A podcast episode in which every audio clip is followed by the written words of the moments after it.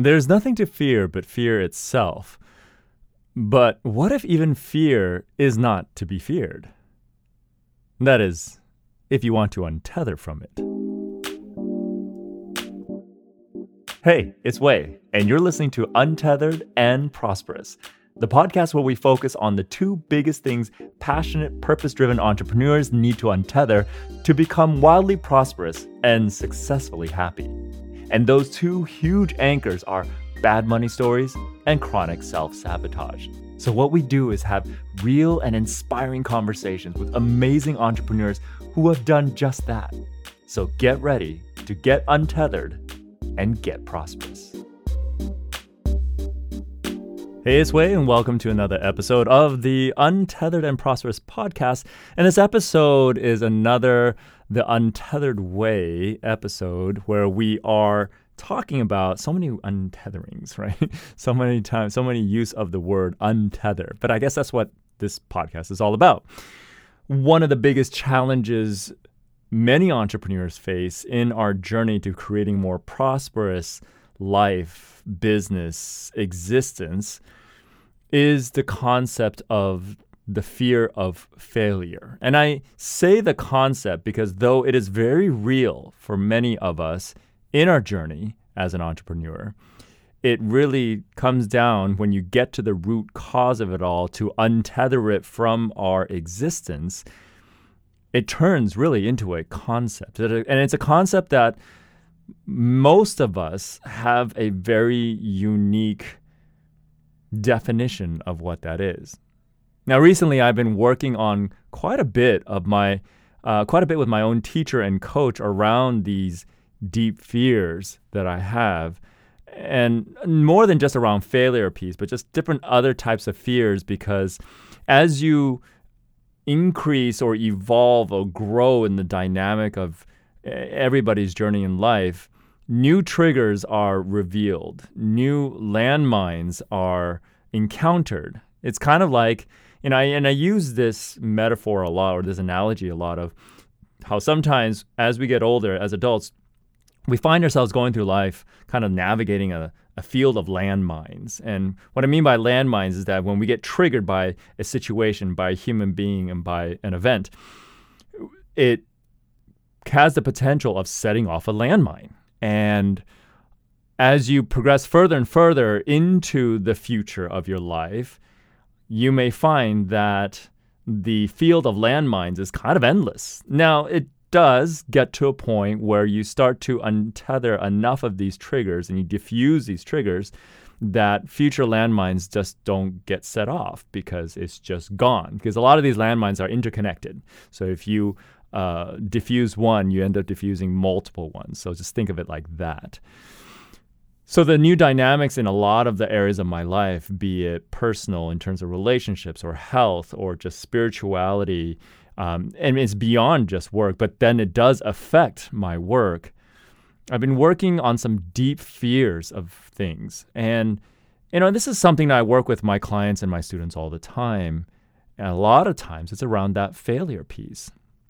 And though I've worked on my fears around failure for years, I realized through this recent times that I've worked very unilaterally on only specific areas of fear, and it's primarily around work in my career. Like many of us, well, we end up prioritizing, we end up putting everything else in the back burner, not realizing that if fear shows up in one aspect, uh, one aspect of our life, it is most likely present in a similar or even metaphorical way in other areas of our life. And so what I've come to learn that you know, the whole concept there's nothing to fear but fear itself. But should fear be fear but rather viewed as an opportunity for us to work on something because remember, the fundamental fears that every human being comes into the world with are basically only two of them. The fear of falling down and the fear of loud noises. And that's why when you play with an infant and you like raise it higher and, and gently drop it lower and you see their face go, what is that? Okay. Built into our genetic makeup as a human being, there is a natural fear of that. You know, and then you see these really funny videos where you see like an infant sitting in the crib make a really loud noise, like they'll fart, and all of a sudden they'll they'll freak themselves out and they might even cry. And so when we know that the fundamental fears are there, that means that, and this is what's so empowering about understanding this, is that all the other fears then we develop through our lives are learned fears. These are fears that we learn. And what I take each and every single one of my clients through is how do we untether ourselves from these fears that tend to derail us and maybe even debilitate our ability to create the most prosperous life that we can in all three pillars of our life, be it personal relationships, health and fitness, or more importantly, the area that I work in, which is around business, entrepreneurship, career, work, job. So the question often comes in, well, why do we then learn these fears if they're so terrible for us and they're so debilitating for us in life? Well, because in the beginning, when we first learned it, it did serve a purpose. We just forget to unlearn these things. And our societies and our culture, and even especially the academic system, has a really hard time and doesn't do a really good job teaching us how, how to unlearn things or rather uninstall things from our operating system that no longer serve us. I mean, we do this with our computers that every time so many different iterations of upgrades later, that certain programs just simply don't work anymore. At least in the very beginning of this, you know, I still remember there was a game I used to have on Windows 3.1 or really long ago, and um, way before my time, but somehow I was able to play it, right? and what happened was when I upgraded to a certain point, one of my favorite games I couldn't play anymore because it just wouldn't run properly. And the company went out of business, so I could only play an older version. And because the newer computers were so much faster, I was playing the older version at such hyper speed, it was complete is virtually unplayable. So it's kind of like that. You know, as human beings, we're obviously a lot more complex and not like a regular computer where you can just hit, you know, uninstall. But there is a reason why we need to do that because it introduces a level of clutter and a level of trigger landmines that we don't need to be triggering and don't need, quite frankly, especially in our journey as entrepreneurs. So, why does this happen? Well, first and foremost, usually fears are learned as a form of safety and survival. Now, they can be learned from our own personal experiences, but in the very beginning, usually it's imposed upon us or imprinted on us from our parents, from our guardians, from our teachers, so that we can then realize at least how to avoid certain things that could threaten our mortal state of existence. However, when we get older and we start to learn and we can evolve out of that and we learn how to not fear that, we can reconcile with that and should let that go. There's also the fear of loss, whether it be fear of loss of parents or siblings or something that is that we hold very dear and close to us. And this actually goes in line with also things like love, right? A lot of times we learn to fear certain things. I know in a lot of um, the Asian cultures, the fear of failure is also a fear of failing and then losing the love and affection of the ex- based on expectations from our parents. Okay, so the fear of losing love.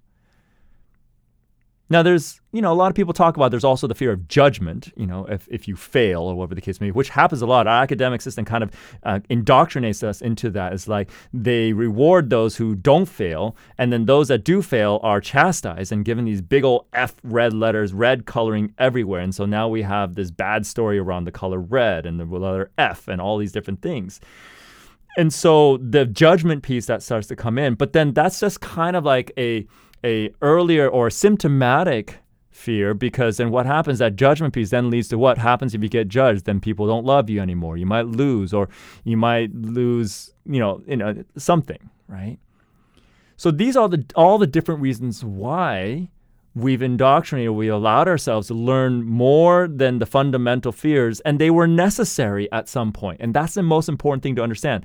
They were necessary in order for us to get to where we are today. But when they're no longer necessary, then it's just junk taking up space and wreaking havoc in our journey, especially in our journey to become entrepreneurs.